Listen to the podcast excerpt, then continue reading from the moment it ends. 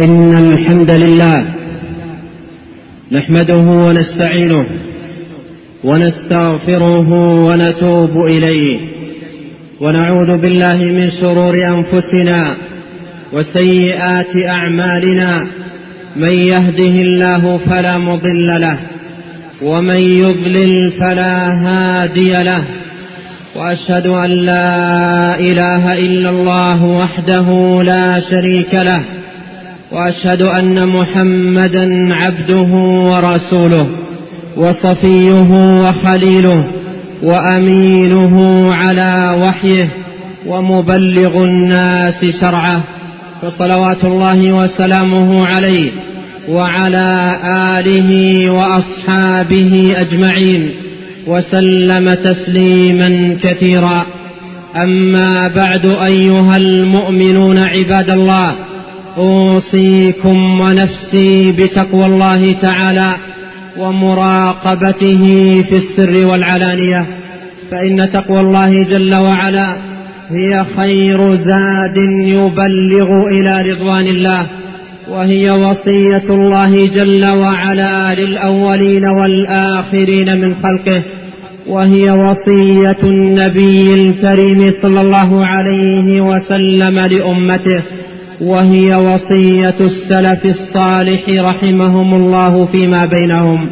والتقوى عباد الله شأنها عظيم وعواقبها حميدة في الدنيا والآخرة.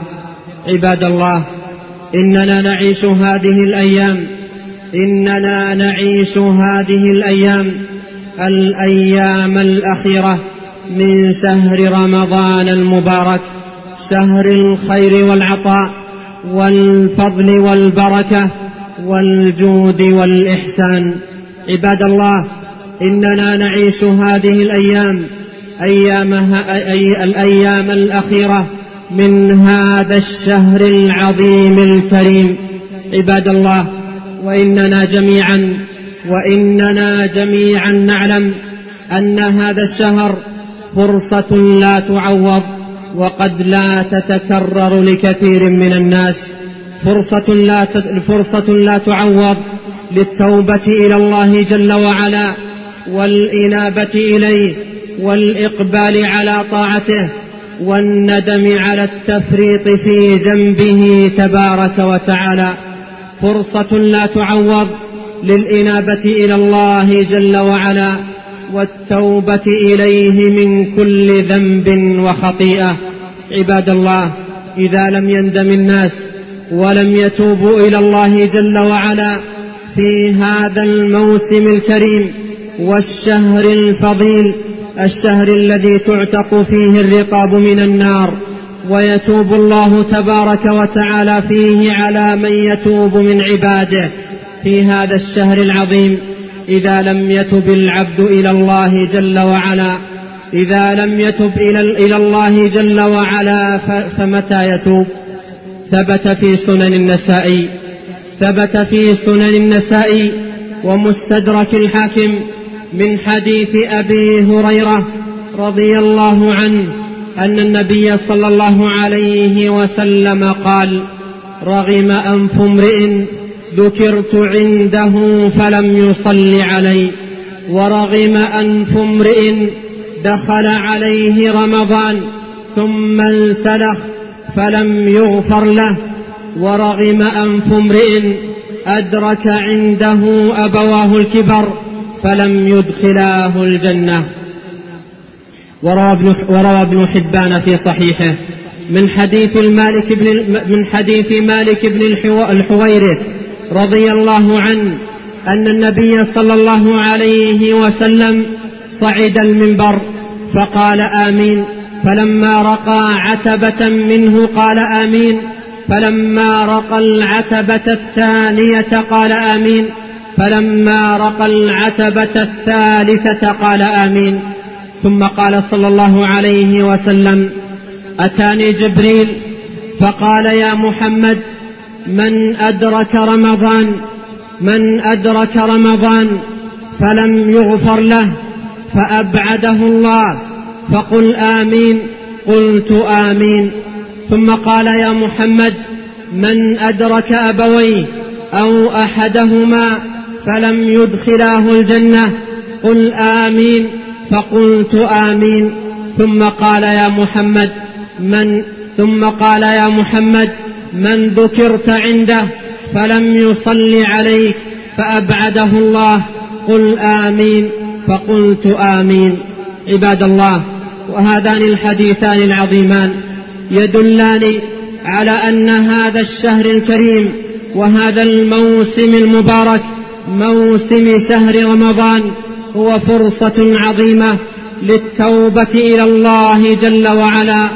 فرصة عظيمة للقلوب لتتحرك تائبة إلى الله جل وعلا منيبة إليه مقبلة على طاعته نادمة على تفريطها في سالف أيامها وماضي أزمانها. عباد الله لو تأمل كل واحد منا في حياته وما مضى من أيامه يجد أنه مقصر في جوانب كثيرة ومخطئ في أمور عديدة ومفرط في واجبات عظيمة. وقد جاء في الحديث عن النبي صلى الله عليه وسلم أنه قال وقد جاء في الحديث عن النبي صلى الله عليه وسلم أنه قال كل بني آدم خطأ وخير الخطائين التوابون. عباد الله كلنا ذلك الرجل الذي يخطئ. كلنا ذلك الرجل الذي يخطئ ويقصر ويفرط. فأمام فأمامنا فأمامنا باب التوبة مفتوحا. وأمامنا فرصة عظيمة لا تعوض. لنقبل على الله جل وعلا ولنتوب إليه. وإذا كنا عباد الله تصدقنا وإذا كنا عباد الله تصدقنا بماضي أيامنا وسالف أزماننا على الدنيا فلنتصدق بباقي أيامنا على الآخرة لنعمل عمل الآخرة ولنقبل على الله جل وعلا ولنتوب إليه توبة نصوحا ولننتهز هذه الفرصة. ولننتهز هذه الفرصة فرصة شهر رمضان المبارك لنتوب إلى الله جل وعلا توبة صادقة من كل ذنب وخطيئة. ولنعلم يا رعاكم الله ولنعلم ولنعلم أيها الإخوة أن التوبة لا يقبلها الله جل وعلا من عبده إلا إذا كانت نصوحا ولا تكون التوبة نصوحا. إلا إذا توفرت فيها شروط ثلاثة ألا وهي الندم على فعل الذنوب والإقلاع عنها تماما والعزم على عدم العودة إليها.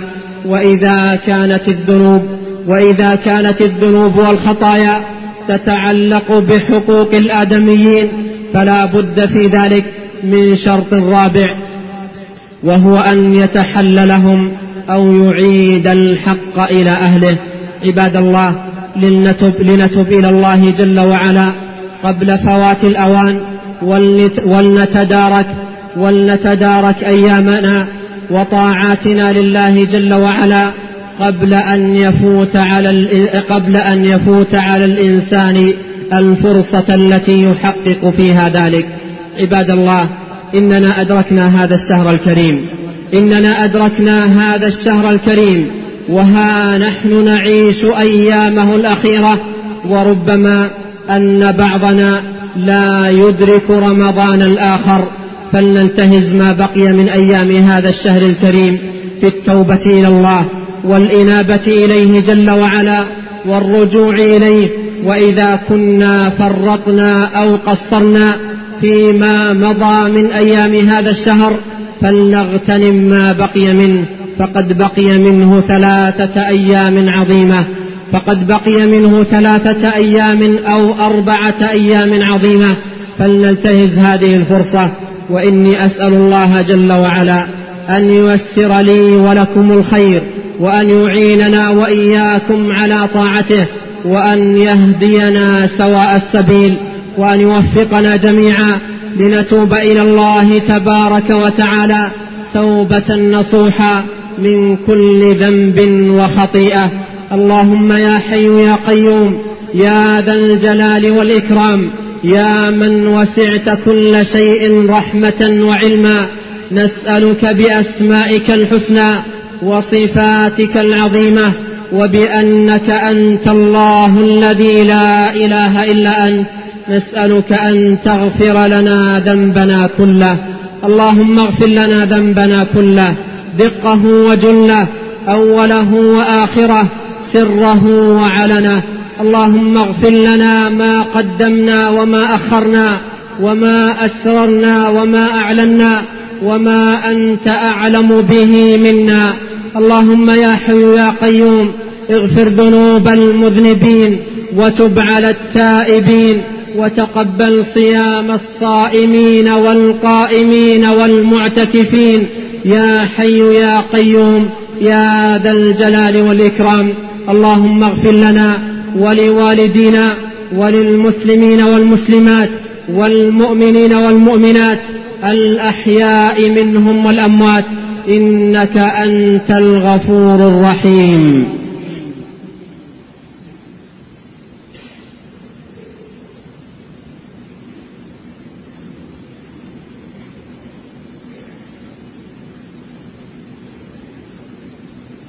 الحمد لله عظيم الإحسان واسع الفضل والجود والامتنان وأشهد أن لا إله إلا الله وحده لا شريك له وأشهد أن محمدا عبده ورسوله صلى الله عليه وعلى آله وأصحابه أجمعين وسلم تسليما كثيرا.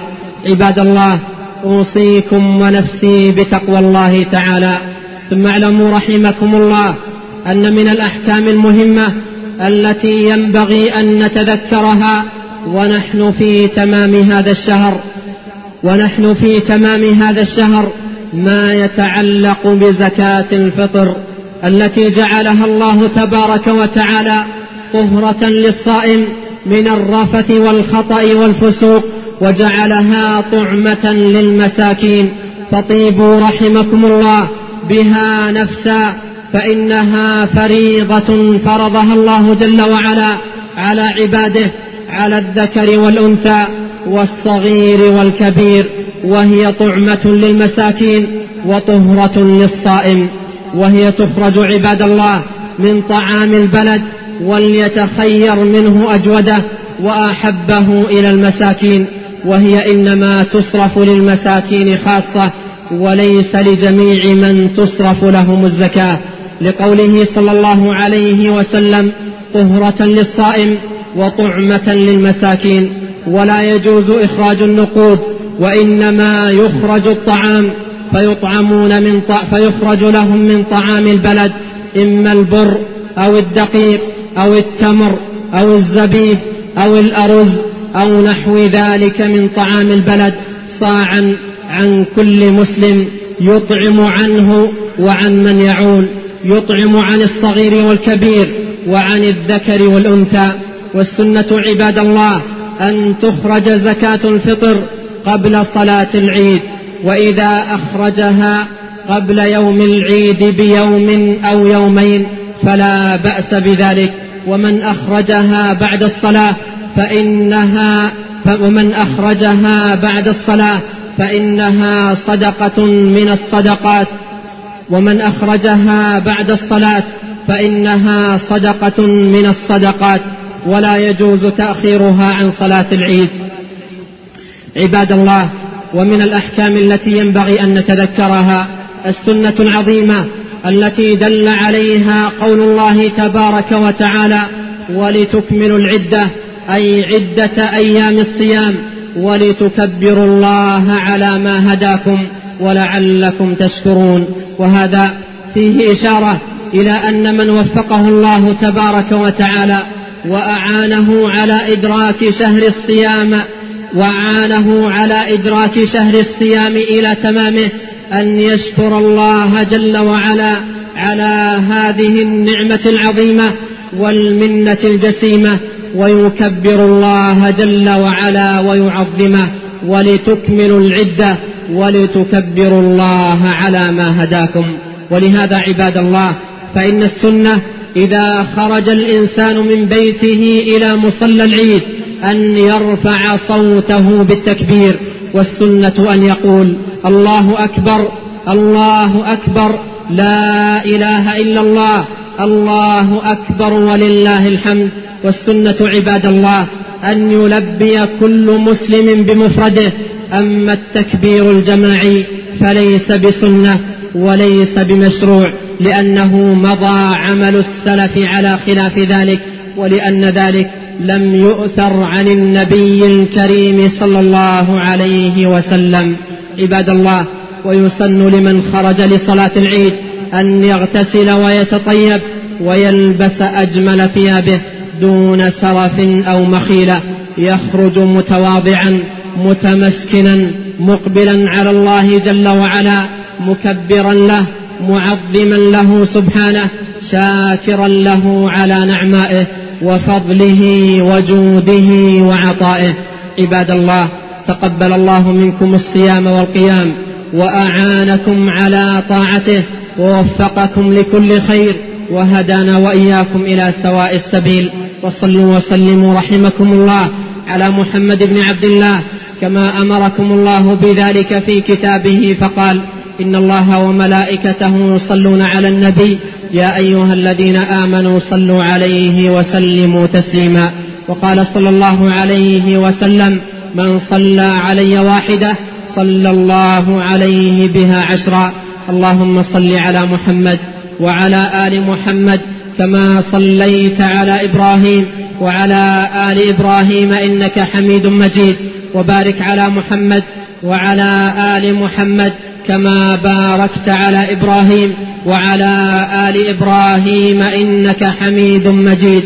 وارض اللهم عن الخلفاء الراشدين الأئمة المهديين أبي بكر الصديق وعمر الفاروق وعثمان ذي النورين وأبي السبطين علي. وارض اللهم عن الصحابة أجمعين وعن التابعين ومن تبعهم بإحسان إلى يوم الدين وعنا معهم بمنك وكرمك وإحسانك يا أكرم الأكرمين.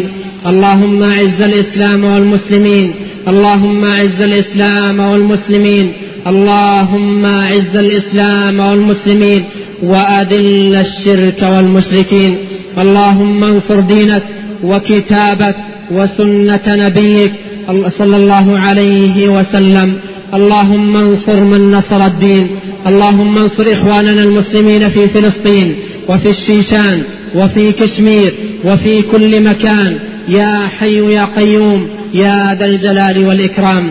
اللهم آمنا في أوطاننا وأصلح أئمتنا وولاة أمورنا. واجعل ولايتنا في من خافك واتقاك واتبع رضاك يا رب العالمين. اللهم وفق ولي أمرنا لما تحب وترضى. وأعنه على البر والتقوى وسدده في أقواله وأعماله وألبسه ثوب الصحة والعافية يا ذا الجلال والإكرام. ووفق يا ذا الجلال والإكرام جميع ولاة أمر المسلمين للعمل بكتابك واتباع سنة نبيك صلى الله عليه وسلم واجعلهم رحمة ورأفة على عبادك المؤمنين. اللهم آت نفوسنا تقواها. زكها أنت خير من زكاها أنت وليها ومولاها. اللهم أصلح لنا ديننا الذي هو عصمة أمرنا وأصلح لنا دنيانا التي فيها معاشنا وأصلح لنا آخرتنا التي إليها معادنا واجعل الحياة زيادة لنا في كل خير والموت راحة لنا من كل شر. اللهم اغفر لنا ذنبنا كله دقه وجله أوله وآخره سره وعلنه. اللهم إنا نسألك الهدى والسداد. اللهم إنا نسألك الهدى والتقى والعفة والغنى. اللهم إنا نسألك الجنة وما قرب إليها من قول أو عمل. ونعوذ بك من النار وما قرب إليها من قول أو عمل. اللهم أجرنا من النار. اللهم أجرنا من النار. اللهم أجرنا من النار. اللهم أعتق رقابنا من النار. يا حي يا قيوم يا ذا الجلال والإكرام. اللهم إنا نسألك من خير ما سألك منه عبدك ورسولك محمد صلى الله عليه وسلم. ونعوذ بك من شر ما استعاذك منه عبدك ورسولك محمد صلى الله عليه وسلم. وأن تجعل كل قضاء قضيته لنا خيرا. اللهم إنا نستغفرك إنك كنت غفارا. فأرسل السماء علينا مدرارا. وارفعوا أيديكم. اللهم أسقنا الغيث ولا تجعلنا من القانطين. اللهم أسقنا الغيث ولا تجعلنا من اليائسين. اللهم أسقنا وأغثنا. اللهم أسقنا وأغثنا. اللهم أسقنا وأغثنا. اللهم أسقنا غيثا مغيثا. هنيئا مريئا. سحا طبقا. نافعا غير ضار. عاجلا غير آجل. اللهم أغث قلوبنا بالإيمان. وديارنا بالمطر. اللهم أسقنا الغيث ولا تجعلنا من القانطين. اللهم إنا خلق من خلقك. فلا تمنع عنا بذنوب عبادك فضلك يا حي يا قيوم. اللهم أسقنا وأغثنا. اللهم أسقنا وأغثنا. اللهم أسقنا وأغثنا. اللهم أعطنا ولا تحرمنا. وزدنا ولا تنقصنا. وآثرنا ولا تؤثر علينا. اللهم رحمتك نرجو. فلا تكلنا إلى أنفسنا طرفة عين ولا أقل من ذلك. اللهم رحمتك نرجو يا حي يا قيوم. اللهم أسقنا الغيث ولا تجعلنا من القانطين. اللهم أسقنا وأغثنا. اللهم أسقنا وأغثنا. اللهم أسقنا وأغثنا. وآخر دعوانا أن الحمد لله رب العالمين. وصلى الله وسلم وبارك وأنعم على عبد الله ورسوله نبينا محمد وعلى آله وأصحابه أجمعين.